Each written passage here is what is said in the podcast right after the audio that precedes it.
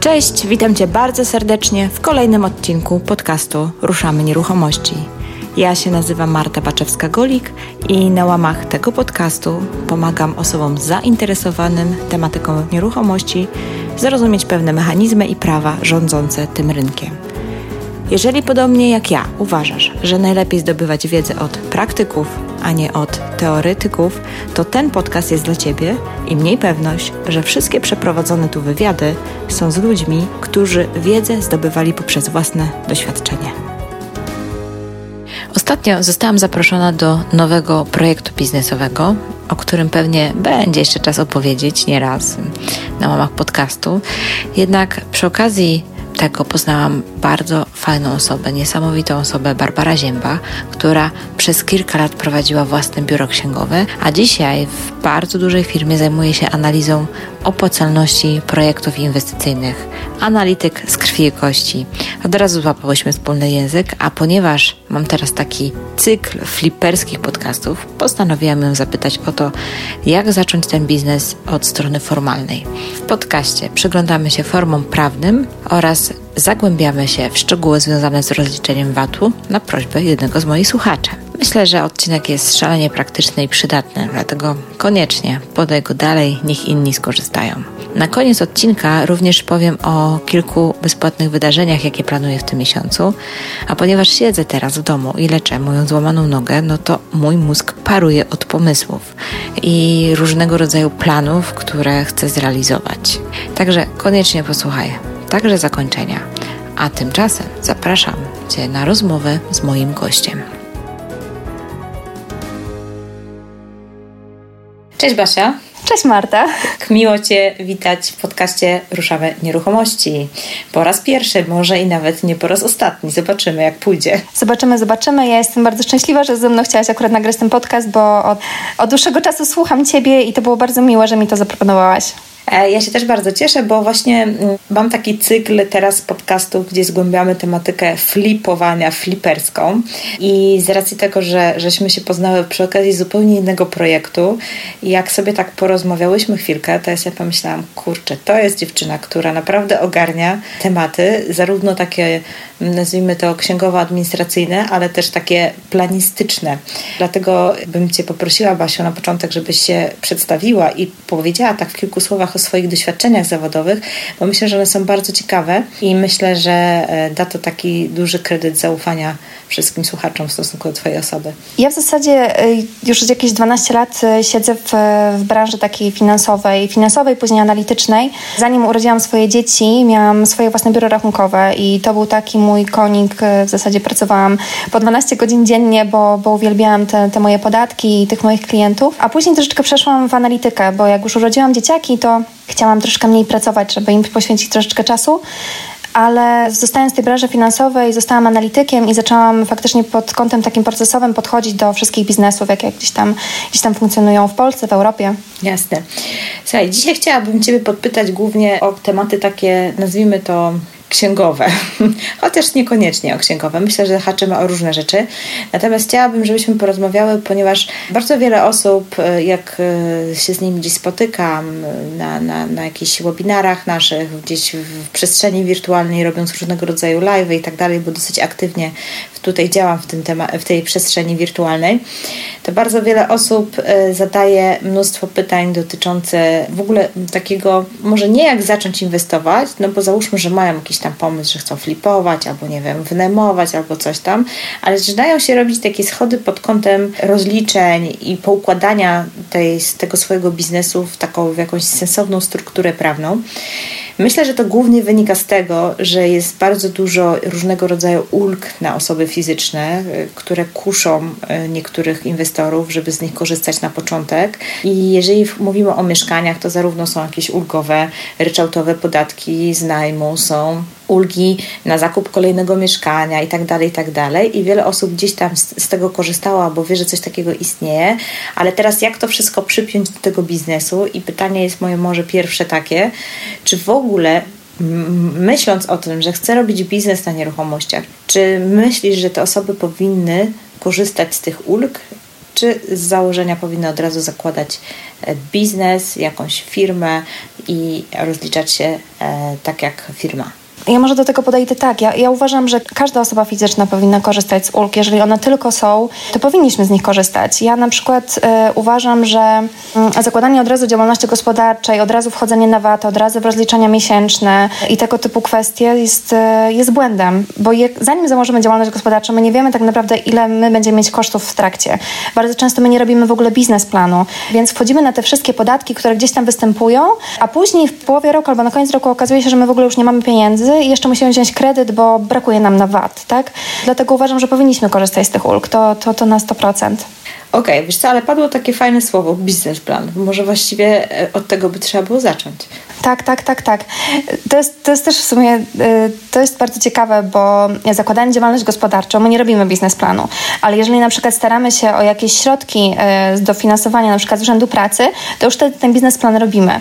I spotkałam się z dwoma typami ludzi. Są ludzie, którzy faktycznie ten biznesplan sami przygotowują i są ludzie, którzy ten biznesplan zlecają komuś. Jeżeli my faktycznie sami przygotujemy się do tego biznesplanu.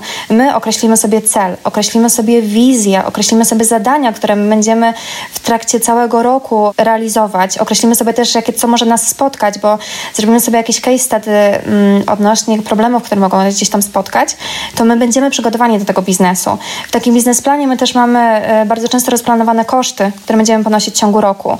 E, jeżeli będziemy mieć koszty, pod spodem zawsze pokażą nam się przychody, a jeszcze pod spodem pokaże nam się takie kluczowe słowo podatek, który my będziemy musieli zapłacić zapłacić. Ludzie, którzy e, rozpoczynają działalność gospodarczą, oni się z tym w ogóle nie liczą. Oni liczą się z tym, że oni będą płacić ten podatek. Dla nich, jest, dla nich e, prostą zasadą jest taką, że kupuję na przykład, tak w przypadku mieszkań, tak? Kupuję mieszkanie, później sprzedam, różnicę z tego będę miał i to jest tyle. I wydaje mi się, że będą mieć na przykład 30 tysięcy zysku, a tak naprawdę na koniec końców nie, nie dostaną tych 30 tysięcy, bo po drodze spotkają ich inne różne wydatki, bo mieszkanie sprzedadzą nie po dwóch miesiącach, ale na przykład po czterech czy po sześciu i będą musieli płacić za inne rzeczy jeszcze. Także biznesplan to jest, to jest coś, co, co zawsze powinniśmy robić. Jasne. E, a powiedz mi, co taki biznesplan? Co w ogóle jak taka osoba, która chce założyć taką działalność, albo gdzieś tam myśli sobie nieśmiało o tym, żeby, że zacznę właśnie obracać nieruchomościami, kupować, remontować, sprzedawać zyskiem. Jakie punkty powinna rozważyć w pierwszej kolejności? Pierwszy punkt to jest wizja. Musimy określić, jaka jest wizja danej działalności gospodarczej. Drugi punkt to jest cel, czyli to właśnie, jaki cel mamy osiągnąć. Tutaj celem bardzo często właśnie jest ten, ten zysk, bo z, musimy też właśnie zwrócić na to uwagę, że wizja to jest zupełnie co innego niż cel i to musimy określać. Trzeci punkt to są oczywiście zadania, tak? czyli te zadania, które my będziemy musieli wykonywać w trakcie tej, tej naszej działalności gospodarczej. I ostatni punkt to są właśnie um, te problemy, na które y, niezależne od nas, na które możemy, na które możemy napotkać.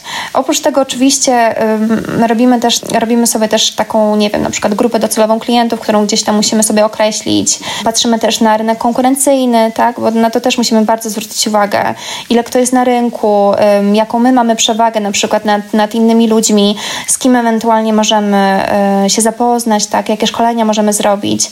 Robimy sobie też taką mapę ludzi, do których możemy się odezwać w trakcie tak, naszej działalności gospodarczej, bo, bo my prowadząc działalność gospodarczą nie powinniśmy być sami. Jak zostajemy sami, bardzo często nam się ta działalność gospodarcza nie udaje. My musimy mieć kogoś, jakieś wsparcie, kogoś, kto, kto mógłby być na przykład naszym mentorem, e, osobę, która będzie miała jakąś wiedzę, której my nie posiądziemy. Musimy też korzystać z jakichś usług outsourcingowych. To taka, taka mapa właśnie takich ludzi jest, jest bardzo przydatna. No i oczywiście ten ostatni punkt, no to, to są te koszty i przychody, które musimy sobie określić. Jasne. Zastanawiam się tak pod kątem takiego już stricte biznesowego. Wiesz, ja jestem osobą, która już od lat prowadzi, najpierw miałam działalności gospodarcze, teraz spółki i tak dalej, i tak dalej, więc myślę kategoriami kosztów, przychodów, wliczania rzeczy w koszty, wliczania rzeczy w jakieś tam wydatki i tak dalej. I teraz sobie tak myślę, bo bardzo często, może jeszcze nie przy flipach, ale bardzo często osoby, które rozpoczynają swoją przygodę z na doby. Mówią, e, pytają się, czy powinni zakładać działalność gospodarczą od samego początku, mając tam jedno czy dwa mieszkania, na przykład w najmie na doby. I ja pamiętam, jak wchodziłam w, w zarządzanie apartamentami najem na doby, to miałam całkiem sporo kosztów na samym początku. I gdybym nie miała wtedy działalności gospodarczej, a właściwie to chyba ja już spółkę miałam wtedy. Tak, miałam już spółkę. Nie miała wtedy spółki, na którą od razu brałam te wszystkie koszty, faktury i tak dalej, to potem naprawdę bardzo sporo e, podatku, którego sobie tam odliczałam od zysku, e, znaczy straty, które sobie odliczałam od podatku, e, to wszystko by mi przypadło. Po prostu, wiesz, kupowała po prostu na siebie jako na osobę fizyczną i później nie mogłabym tego nigdy podliczać. Tak, znaczy akurat najem krótkoterminowy to tutaj e, akurat już w tym, najmie krótkoterminowym musimy mieć tą działalność gospodarczą, bo to nie jest taki wynajem ryczałtowy, który gdzieś mamy przy wynajmie mieszkań po prostu, tak? Tylko to już, to już jest ten najem krótkoterminowy, tutaj wchodzi nam tam działalność gospodarcza, ale poruszyłaś taką kwestię właśnie tych kosztów. My prowadząc działalność gospodarczą, my jesteśmy nastawieni na to, żeby nie płacić podatku, nie? Zawsze nie płacimy podatku, nie płacimy podatku i każdy nie chce płacić podatku. To, ile my właśnie robimy kosztów, my musimy bardzo na to uważać, bo musimy właśnie brać te wszystkie, wszystkie faktury faktury powinniśmy właśnie wliczać do naszej działalności gospodarczej, bo te faktury nam się kiedyś w którymś momencie przydadzą. Rozliczając je, nawet jeżeli gdzieś tam wychodzimy w pewnym momencie na stracie, dają nam naprawdę to obniżenie podatku y, na, na końcu i powinniśmy naprawdę o to bardzo walczyć. I to nie tylko właśnie przynajmniej, tak samo przy samych remontach mieszkań, powinniśmy naprawdę uważać na to, czy my y, bierzemy faktury za, za to, co ktoś nam wykonuje. No dokładnie. Ja nawet znam przypadek osoby, która zakupiła nieruchomości na, na siebie jako osobę fizyczną, kupiła je bardzo tanio, bo były do kapitalnego remontu, no i właśnie nie brała tych faktur. I w międzyczasie, nie minęło jeszcze 5 lat, je sprzedała, bo potrzebowała pieniędzy, bo pomyślała sobie o jakimś innym zupełnie przedsięwzięciu, innym biznesie, no i się robi problem, bo zbliża się termin dwóch lat, bo właśnie chciała korzystać z tej ulgi takiej, gdzie możesz nie płacić podatku od zysku z nieruchomości, jeżeli przeznaczysz na zakup kolejnej nieruchomości, a ona część tych pieniędzy wydała na zakup sprzętu do innego swojego biznesu. No i teraz się zaczyna pojawiać problem i to jest właśnie ten taki brak myślenia o tak jakby o całości. Oczywiście jak kupując te nieruchomości, robiąc te remonty, ona wtedy jeszcze nie wiedziała, że wejdzie w jakiś inny biznes i będzie potrzebować pieniędzy, tak? No czasami jest trudno takie rzeczy przewidzieć, ale jest dokładnie tak jak mówisz, nigdy nie wiesz, kiedy Ci się te faktury przydadzą, więc w sumie niezależnie od tego, czy robisz to jako osoba fizyczna, czy jako e, działalność gospodarcza, czy jako spółka, to faktycznie warto to wszystko zbierać i kolekcjonować. Natomiast druga jest jeszcze dla mnie taka strona e, medalu tego wszystkiego, że ja sobie tak myślę, ja zawsze się też pytam osób, jaki jest Twój cel? Bo jeżeli chcesz sobie faktycznie jednorazowo zrobić y, taką transakcję, nie wiem, pojawiła Ci się możliwość, okazja, chcesz zobaczyć, czy to w ogóle jest dla Ciebie, czy Ci się to spodoba, czy nie, i sobie po prostu kupujesz mieszkanie i chcesz z niego zrobić e, flipa, chcesz je wyremontować i sprzedać z zyskiem, no to może faktycznie nie ma sensu e, od razu zakładać działalności gospodarczej, może można to zrobić jako osoba fizyczna. Natomiast jeżeli Twoim celem jest faktycznie zorganizowanie firmy, która ma obracać nieruchomościami, Ty chcesz zrobić 5, 6 czy ileś tych flipów w ciągu roku, no to tak naprawdę to już nosi znamiona działalności gospodarczej, więc wydaje się, że już wtedy warto od samego początku pomyśleć o tej działalności gospodarczej. Jak uważasz? Ja myślę, że jeżeli, jeżeli jest faktycznie taki cel, że chcemy spróbować, to ja bym to robiła spokojnie bez działalności gospodarczej, bo musimy pamiętać, że przy działalności gospodarczej jakby wchodzimy na nią wtedy, kiedy robimy coś w sposób ciągły. Czyli my faktycznie, nie wiem, kupujemy jedno, drugie, trzecie, czwarte, piąte mieszkanie, remontujemy, sprzedajemy i wtedy faktycznie już musimy mieć tą działalność gospodarczą. Przy jednym, maksymalnie dwóch mieszkaniach yy, no, Urząd Skarbowy raczej nie będzie miał wątpliwości, że to nie jest sposób ciągły, tak? Bo my kupiliśmy jedno mieszkanie, sprzedaliśmy je zaraz i e, nie wiem, wyjechaliśmy na wakacje, tak, żeby wydać te pieniądze, to, to, to nie jest w ogóle działalność gospodarcza. Więc jeżeli ktoś chce spróbować zrobić to raz czy dwa razy, to proponuję to zrobić na razie bez działalności gospodarczej. Oczywiście dalej kolekcjonując faktury, bo to wszystko ma wpływ na to później, jaki podatek zapłacimy. E, natomiast, e, natomiast tutaj jest jeszcze właśnie wtedy ta możliwość właśnie skorzystania z tej ulgi, jeżeli tam do dwóch lat przeznaczymy na inne cele mieszkaniowe, to tego podatku faktycznie nie będzie. Tak, ale jeżeli nie zakupicie w ciągu dwóch lat, to podatek będzie i warto o tym pamiętać. Tak, i trzeba o tym pamiętać. Ewentualnie można jeszcze poczekać 5 lat i po tych 5 latach, jak sprzedacie, też podatku nie będzie. Tak. Ale, ale to niestety to już raczej nie dla fliperów, bo flipper, flipper chce sprzedać mieszkanie szybko. No dobra, to porozmawiamy teraz w ogóle i weźmy ten wariant, że ktoś faktycznie chce sobie zorganizować biznes wokół tego. Nie mówmy już o tych osobach, które chcą na razie się przyglądają i, że tak powiem, spróbują, zobaczą i, albo przez przypadek im wyszło. E, więc e, o takich osobach już nie mówmy. Mówmy o osobach, które faktycznie są zdecydowane, zdeterminowane, podoba im się ten sposób e, na życie, chciałyby taki biznes rozwinąć. Co radzisz? działalność gospodarcza, czy jakaś spółka, prawa handlowego, czy jeszcze jakaś inna konstrukcja? Musimy sobie to określić, czy robimy to sami, czy robimy to z kimś, y, czy mamy jakieś większe pieniądze, które już możemy włożyć na przykład jako kapitał, czy ich nie mamy. Jako jednoosobowa działalność gospodarcza będziemy mieć większe szanse, żeby kredyt dostać na samym początku, bo przy spółce wspólnicy też mogą oczywiście przedstawić swoje zaplecze kredytowe, tak? ale, ale mimo wszystko to już przy jednoosobowej działalności mamy, mamy to ułatwione. No bo tak sobie myślę jeszcze, że z drugiej strony, że E, jeszcze dochodzi kwestia rękojmi. Nie? Chyba jak robimy to jako działalność gospodarcza i jako firma, to klient, który nabywa, ma jakieś tam prawo do rękojmi, tak samo jak w przypadku mieszkań deweloperskich. Jeszcze może pod tym kątem warto by było to rozważyć. Myślę, że to jest bardzo istotne, bo musimy też, jakby, my nie tylko patrzymy ze względów jakby ze swojej strony na, na wynajmowanie czy na sprzedawanie mieszkań, my musimy też patrzeć na, na stronę tego klienta i zawsze dla niego taka, e, tak, takie uczucie bezpieczeństwa jest na pewno tutaj bardzo, bardzo istotne. Czyli na początek działalność gospodarcza, ewentualnie spółka, jeżeli, jeżeli, no jeżeli jest więcej osób chętnych, że tak powiem, do robienia tego wspólnego biznesu, to pewnie już by trzeba było jakąś formę spółki. Tu raczej pewnie już chyba jakieś, jakaś spółka prawa handlowego, bo te spółki cywilne to są takie... Tak, tak, tak. Tutaj, tutaj na pewno już spółka ZO. Y, mamy różnicę pomiędzy właśnie, nie wiem, czy spółką cywilną, czy spółką jawną, czy spółką ZO. Y, musimy właśnie tutaj pamiętać o tej swojej odpowiedzialności, o tej takiej zależności pomiędzy nami.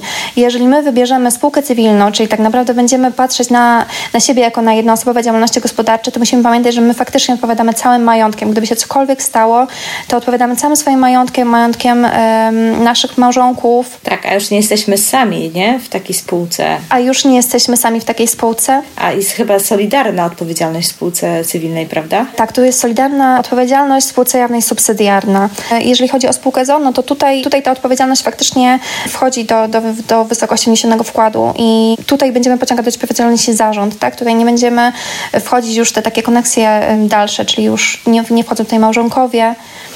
to jesteśmy bardziej bezpieczni. I co więcej, jeżeli mamy faktycznie więcej osób w spółce ZO, my też jesteśmy zwolnieni z tego ZUS-u, bo nie, nie rozważajcie mm, czegoś takiego, że będziecie mieć albo jednoosobową działalność, albo spółkę ZO jednoosobową, gdzie wy jesteście jednoosobowym zarządem, bo tutaj nic wam nie zmieni. W zasadzie i tak będziecie musieli płacić ZUS, bo będziecie oskładkowani wtedy, a dodatkowo jeszcze będziecie musieli płacić za pełną księgowość, więc to w zasadzie jest najdroższa forma, jaką moglibyście wtedy wybrać. No tak, aczkolwiek, aczkolwiek zawsze można wziąć jakiegoś wspólnika na jakiś niewielki procent. Dokładnie. I, gdzieś tam ominąć tą kwestię ZUS-u, więc to jest pewnie do, do zrobienia. Natomiast e, faktycznie no, z założenia może być jednoosobowa spółka ZO, jednak e, wtedy również jesteście e, na ZUS-ie normalnie, tak jak mm, przy działalności gospodarczej. Jasne. Dobra, czyli mamy formę, formę prawną, mamy opodatkowanie i jeszcze pojawiło się, zadałam takie pytanie y, na swoim tam fanpage'u i w kilku jeszcze miejscach odnośnie tego, że właśnie będę nagrywać z Tobą podcast i, no i zapytałam, o co byście chcieli zapytać. I pojawiły się takie pytania dotyczące VAT-u, bo tutaj jest takie trochę zamieszanie, bo z jednej strony najczęściej zaczynamy flipować na rynku wtórnym, e, czyli kupujemy mieszkania bez VAT-u.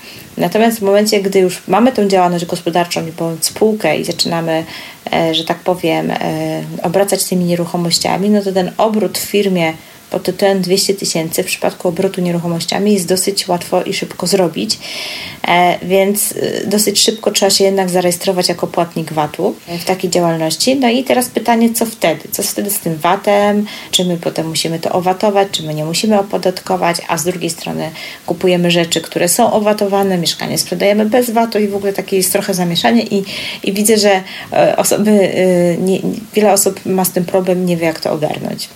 Tutaj akurat y, mamy y, wszyscy fliperzy y, powinni pamiętać, że w zasadzie jesteśmy zwolnieni z tego VAT-u. Tak? Jesteśmy zwolnieni z, na, z tego VAT-u na rynku wtórnym. Y, jeżeli nabywamy mieszkania od osób fizycznych nie będące podatnikami podatku VAT, faktycznie możemy być zwolnieni z tego, tylko musimy jeszcze o, pamiętać o innych kwestiach. My kupujemy faktury właśnie, gdzie mamy VAT. Jeżeli my chcemy później sprzedawać mieszkanie i nie owatowywać jego, to my tego VAT-u nie możemy odliczać. Nawet jeżeli jesteśmy czynnymi podatnikami VAT, my my nie, nie odliczamy tego VAT-u w trakcie, e, w trakcie ulepszania wartości mieszkania. Musimy też pamiętać, że ponoszone nakłady na remonty poszczególnych e, mieszkań nie mogą przekroczyć 30% ich wartości początkowej. To też jest, też jest bardzo ważne właśnie przy tym, żeby nie wejść na VAT. I musimy też pamiętać e, o tym, że to mieszkanie to jest nasz taki towar handlowy. To, to nie, jest, nie jest coś, co my później będziemy gdzieś wynajmować, tylko faktycznie jest to nasz towar handlowy i to też zawsze musimy zaznaczyć przy owatowywaniu czy nieowatowywaniu. Czyli podsumowując, jeżeli robię, e, mam firmę, która obraca stricte nieruchomościami z rynku wtórnego, czyli nabywanymi bez VAT-u i jak robię remont, to materiały budowlane, które kupuję w markecie na faktury z VAT-em, tego VAT-u nie odliczam. Tak, dokładnie tak. Zrozumiałam? Tak, tak. Okej, okay, dobrze, to, to widzisz, sama tego nie widziałam. Natomiast e, w momencie, gdybym chciała to rozliczać, to bym musiała mieszkanie owatować. Tak. Czyli sprzedawać z VAT-em na fakturę. Tak, dokładnie Że tak. tak by to szło przez notariusza, ale trzeba było wystawić fakturę, tak? Hmm. No widzisz, to zawsze człowiek trochę mądrzejszy. Okej, okay. czyli, czyli jak najbardziej. A teraz jeszcze mm, padło jeszcze jedno takie pytanie bo dostałam bardzo fajne pytanie od Michała, który pyta o wyposażenie mieszkania. No bo jako flipper oczywiście remontujemy e, i ulepszamy, upiększamy to mieszkanie, robimy remonty generalne, ale bardzo często też je doposażamy, czyli na przykład budujemy, robimy stałe zabudowy szaf, e, zabudowy kuchni, często też wyposażamy w jakieś sprzęty AGD, na przykład tą kuchnię, tak? Bo okazuje się, że nie wszystko można zaliczyć w koszty. Zaczynają się też pojawiać kwestie właśnie z VAT-em, bo te rzeczy są wszystkie owatowane na 23%. Kolejna rzecz jeszcze on tu pisze, że e, jeżeli w akcie notarialnym zacznie uwzględniać wyposażenie oddzielnie, to kupujący może mieć w związku z tym później problem z uzyskaniem kredytu na całość, bo kredyt jest na zakup mieszkania, a nie na zakup mebli na przykład. A on tak naprawdę, według tego co pisze, powinien te meble sprzedać e, osobno, na osobnej fakturze, a nie zaliczać jakby w cenę mieszkania. No i jak rozwikłać ten problem? Czy w ogóle jest z tego jakaś sytuacja i jak to rzeczywiście wygląda? Tak, tak jest. My musimy pamiętać, że my ulepszamy mieszkanie, e, podnosimy jego wartość, ale my e, podnosimy jego wartość tylko, tylko ze względu na rzeczy, które są ściśle trwałe i ściśle związane z, z daną nieruchomością, z danym mieszkaniem. Jeżeli my na przykład zabudujemy stałą kuchnię na wymiar, albo pokój na wymiar, e, albo zakupimy sprzęt AGD w kuchni pod stałą zabudowę, czy dokupimy mebel w salonie, czy przedpokoju, czy, czy dokupimy na przykład łóżko sypialniane w pokoju, to niestety, ale to już nie będzie uznawane za ulepszenie danej nieruchomości i my tego nie możemy wrzucić w koszt uzyskania przychodu. My możemy to oczywiście sprzedać zupełnie osobno, natomiast nie jest to traktowane jako ulepszenie mieszkania. Okej, okay, czyli jednym słowem, w momencie, kiedy sprzedajemy mieszkanie wraz z meblami i jest to w akcie napisane tak jakby w łącznej kwocie, nie ma rozbitych tych kwot, to tak naprawdę my jako przedsiębiorcy zakup tych mebli nie możemy wliczyć sobie w koszt. Dobrze rozumiem? Jeżeli weźmiemy jakby cenę całości mieszkania i będziemy chcieli później wyodrębnić e, jakby te faktury dokładnie, później przy kosztach uzyskania przychodu, jeżeli przyjdzie nam urząd skarbowy, będzie kontrolował to, to on wyrzuci nam to z kosztów, bo dla niego to nie jest ulepszenie mieszkania tak? Natomiast jeżeli my zafakturujemy to osobno, bo my też musimy pamiętać, że my y, wtedy już nam wchodzą inne kwestie podatkowe, tak? Bo, bo jeżeli my jesteśmy czynnymi płatnikami VAT, to my odliczamy już sobie z tamtych faktur VAT, tutaj też już dodajemy i tu też inaczej już będziemy to wszystko rozliczać. Także musimy o tym pamiętać. C, ale czy przeszedłby taki numer, że w takim razie za, nie wiem, jakąś symboliczną kwotę bym sprzedała te meble tym ludziom na fakturę? I to już by było ok? A to już myślę, że to już jest pytanie do Urzędu Skarbowego. nie, wiem, nie wiem, czy by to przeszło, tak? Różne rzeczy przechodzą w Polsce, jeżeli chodzi o podatki.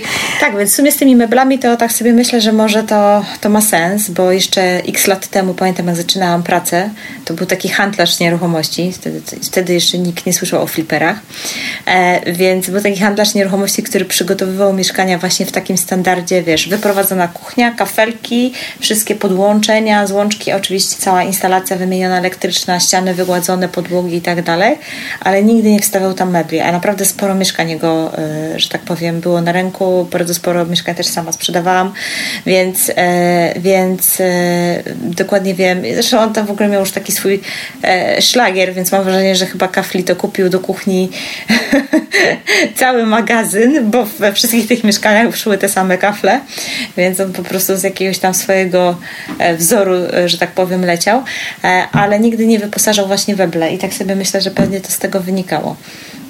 Teraz tak sobie myślę na ten temat. Więc pewnie ma to sens. Basia, wielkie dzięki za, e, za, to, za ten czas i za poświęcony, e, poświęcony poranek.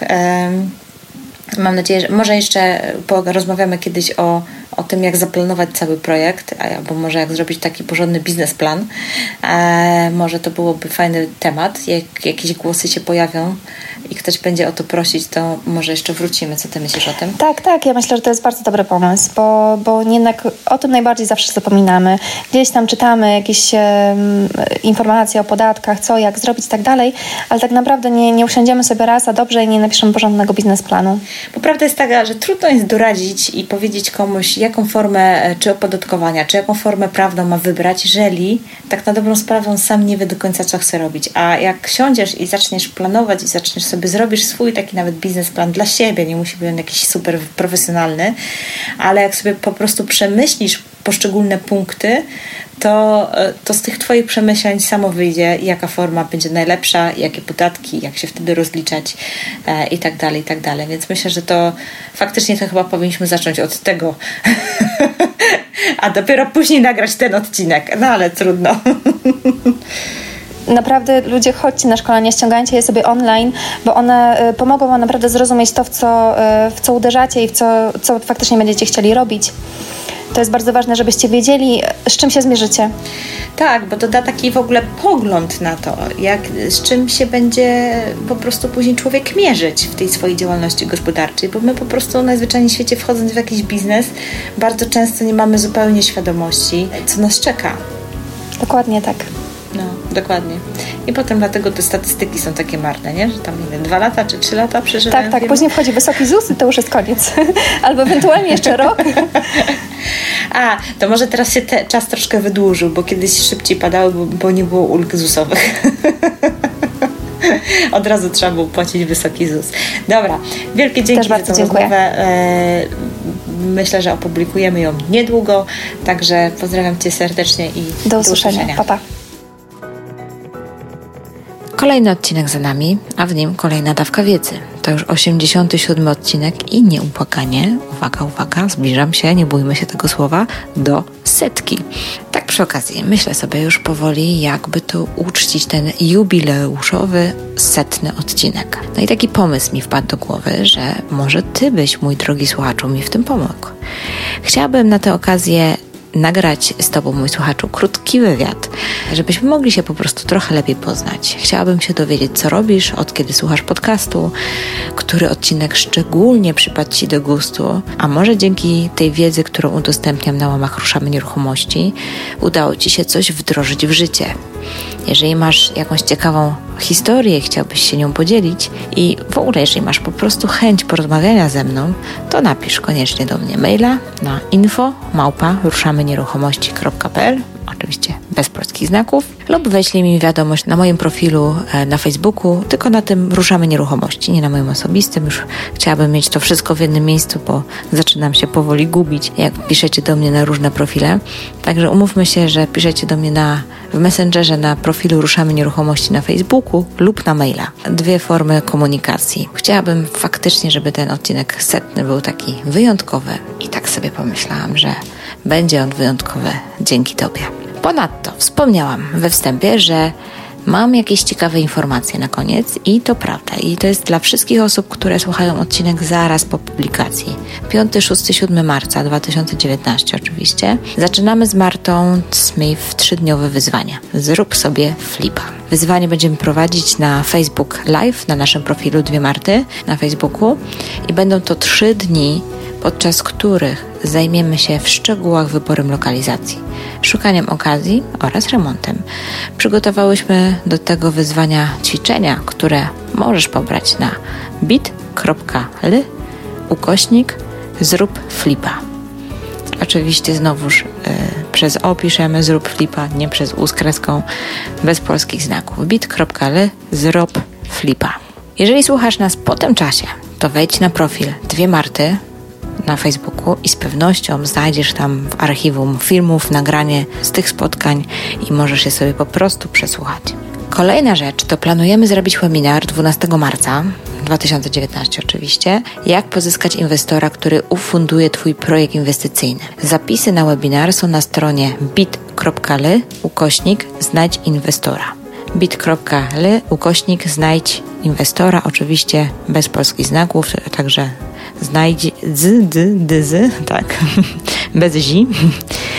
Także bit.ly, znać inwestora i jeżeli chciałbyś zacząć się lub chciałabyś zacząć tą strategię, wdrażać swoje życie, a brakuje Ci środków, no to z pewnością pozyskanie inwestora, który sfinansuje Twój projekt, to jest świetny pomysł i jest to jak najbardziej możliwe. Natomiast być może nie wiesz, jak to zrobić. Nie wiesz, jak rozmawiać, jak pozyskać, jak do niego dotrzeć i o tym wszystkim będziemy właśnie mówić w tym webinarze, także gorąco zapraszam do wzięcia udziału.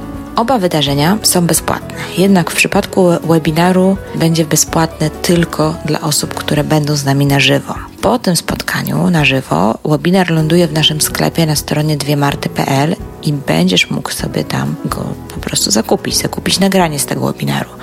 Jednak osoby, które się zapiszą na to wydarzenie, ale z jakichś przyczyn coś im wypadnie, nie będą mogły z nami być na żywo, to dostaną od nas na maila później taką specjalną ofertę promocyjną na zakup e, nagrania, więc jeżeli będziecie chcieli sobie je odtworzyć, to będziecie mogli to nagranie zakupić w zdecydowanie niższej cenie niż na stronie normalnie w sklepie. Także nawet jeżeli Ci ten termin nie bardzo pasuje, ale jeszcze, jesteś jeszcze przed 12 marca, słuchasz tego odcinka przed 12 marca 2019, to zachęcam, żeby się na ten webinar zapisać, bo wówczas będzie możliwość zakupu nagrania w promocyjnej cenie. Powtórek nie będziemy udostępniać bezpłatnie.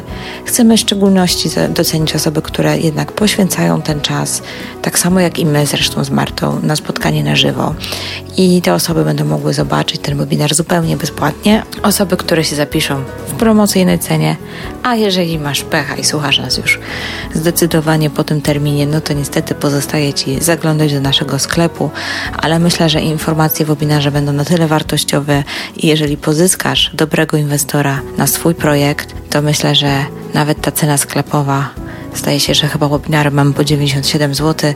Nie będzie aż takim dużym, taką dużą barierą dla Ciebie, żeby również zapoznać się z tym materiałem. No cóż, pozostaje mi tylko zachęcić jeszcze raz wszystkich słuchaczy, którzy słuchają mnie przed 12 marca do skorzystania z okazji i do tego, żeby wpadli do nas na webinar na żywo. Jeszcze raz podaję stronę bit.ly ukośnik znajdź inwestora. Wszystkie linki oczywiście zamieszczę w opisie do tego odcinka. To tyle na dzisiaj z ogłoszeń. Nazbierało się trochę. Cóż, nie pozostaje mi nic innego jak się pożegnać, ciepło Cię pozdrowić i powiedzieć do usłyszenia niebawem.